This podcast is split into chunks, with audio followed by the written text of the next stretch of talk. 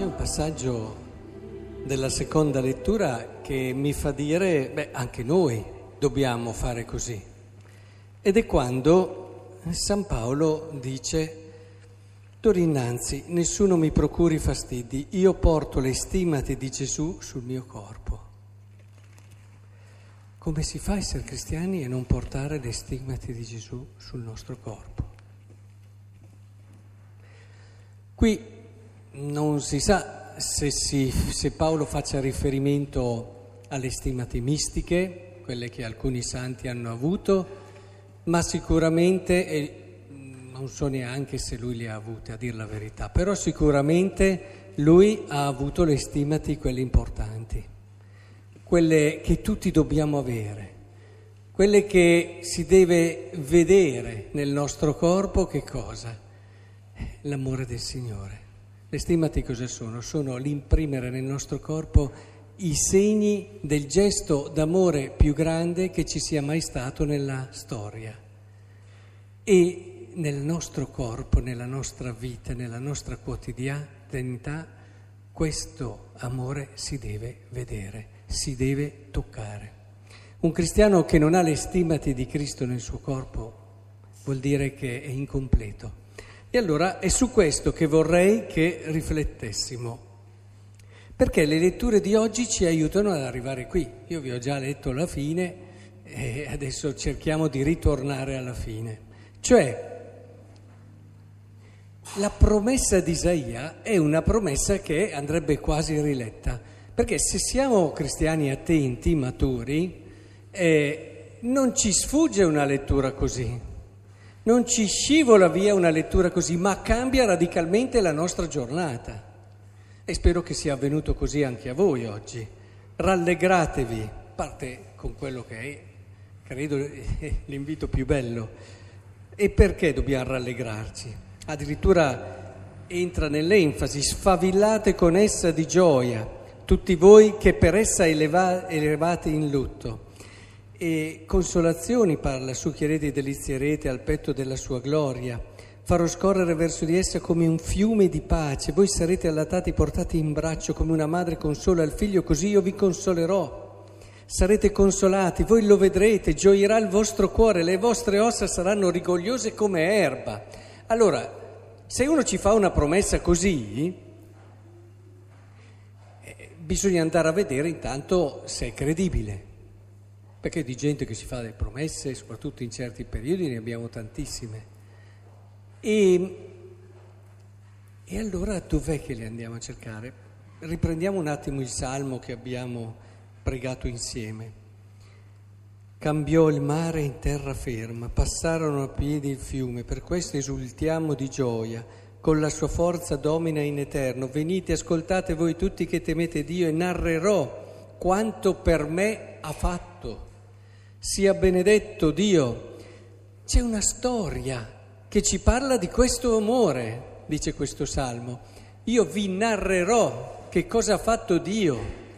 E, ed è bellissimo perché noi andiamo a recuperare la Bibbia, andiamo a recuperare cioè la storia della salvezza e vediamo che quell'intenzione, quella promessa di Dio ha dei riscontri storici, concreti e, e, ce l'ha fatto capire in tanti modi. Io non so se vi è mai capitato quando avete una persona a cui tenete che vi scrive qualcosa di bello e, e allora andate a rileggerlo e ogni tanto quando avete bisogno un po' di ricaricarvi andate a rileggere ancora quelle parole nelle quali ritrovate tutto l'amore che questa persona ha per voi. E in fondo quando noi andiamo a leggere la Bibbia, la Bibbia è questo.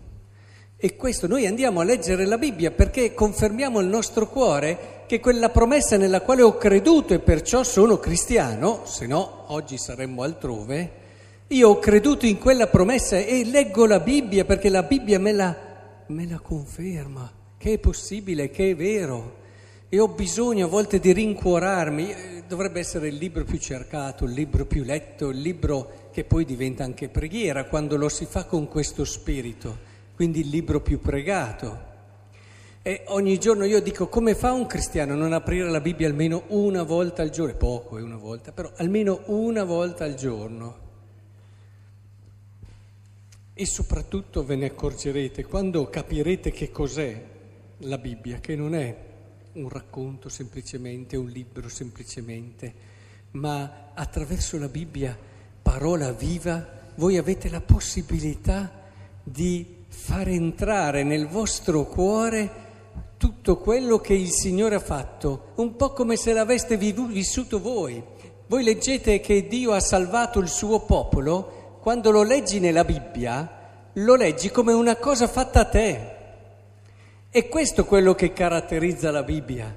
Ed è una cosa bellissima, perché tu senti e vivi quello che è vissuto il popolo di Israele come una storia che ti riguarda, come una storia che preparava te, come una storia che già aveva te nell'orizzonte nell'orizzonte dell'amore del cuore di Dio.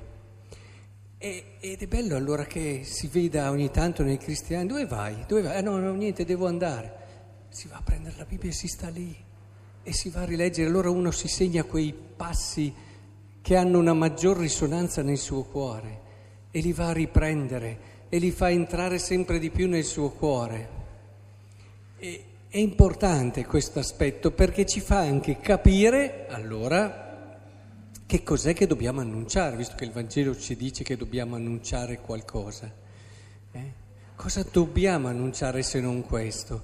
Uno dei più grandi annunciatori, San Paolo, cosa ci ha detto? Fratelli, quanto a me non ci sia altro vanto che nella croce del Signore nostro Gesù Cristo, per mezzo della quale il mondo per me è stato crocifisso come io per il mondo. E, e lì la croce che cosa ci dice? La nostra forza qual è? La nostra potenza qual è? Se non quella di essere certi dell'amore di Dio come ce lo ha mostrato la croce. C'è una cosa di cui io posso essere più tranquillo, sereno, cui, su cui posso fondarmi, di che diventare il mio vanto e forse la mia forza. Quella c'è, non c'è e arriva fino a lì finché non trovi uno più forte. E forse, non so, tutte le cose che noi, anche la salute, metteteci tutta roba che ci può essere, non ci può essere. C'è una cosa che è una roccia, che è incrollabile, sulla quale posso davvero vantarmi nel senso proprio di appoggiarmi. Quando sono fa vanto si appoggia a volte anche nel, nel dire popolare sulle sue qualità, sulle sue capacità, sui suoi successi, no? quando uno si vanta. Bene, il vanto qui, che, su che cosa mi posso appoggiare, su che cosa posso trovare il fondamento, se non nella certezza che Dio mi cerca, che Dio mi pensa, che Dio mi ama continuamente. Ma quando arrivate lì, ma farete fatica a non pensare a Dio continuamente. Si fa fatica. Vi concedo un quarto d'ora al giorno che vi distraete, ma come si fa? Ma, ma, questo è normale, quando ti toccano queste corde, lo vediamo in modo incompleto e immaturo umanamente, quando ti prende qualcosa al cuore, ci vai, ma perché è lì che la tua vita si sta costruendo e si sta appoggiando. Ecco, noi dobbiamo annunciare al mondo questo. Dobbiamo andare ad annunciare, avete notato nel Vangelo una particolarità, che oltre a dire un po' le cose che devono fare, Dice, se questa casa c'è la pace, bene, annunciate il regno di Dio, no, eccetera. Però anche se non va bene, nel senso che non vi accettano, voi andate, scuotete la polvere dai vostri piedi, e, però prima di andare voi dovete dire, io vi dico che in quel giorno, eh, dopo, scusate, dove, ah, è vicino a voi il regno di Dio. Cioè, anche in quel caso. Cioè, anche quando non ti accettano, però quella cosa lì la devi dire, non solo quando ti accettano, che cioè cosa vuol dire che il regno di Dio è vicino? Eh, il regno che è venuto da Cristo e che è stato il compimento di questo regno, cioè Dio ti ama. Quindi quello lo dobbiamo sempre trasmettere. È il cuore, il nucleo di tutto il nostro messaggio. Credo che sia importante, ma questo non lo puoi fare se non hai le stimati sul tuo corpo. non sei credibile, non sei efficace, la gente non ci crede. Non ci crede se non vede nel tuo corpo le stimati di Gesù Cristo, i segni di questo amore, i segni veri, forti, profondi di questo amore.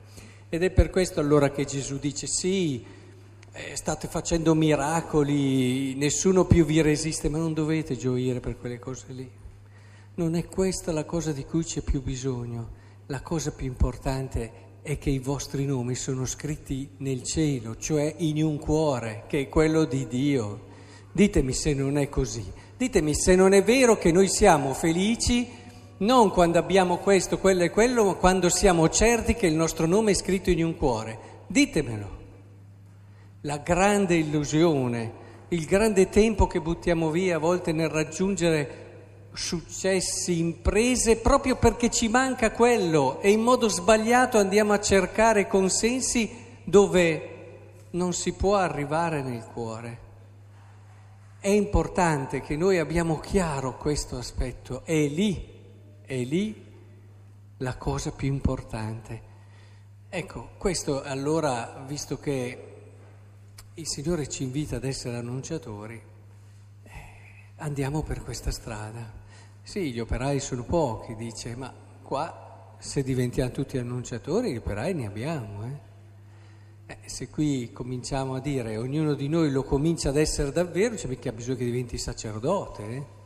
Anzi, vi dirò di più, così in mezzo al mondo, così nelle, nella rete delle relazioni, come potete essere voi laici ma potete fare un infinito bene se avete le stimate di Cristo però sul vostro corpo.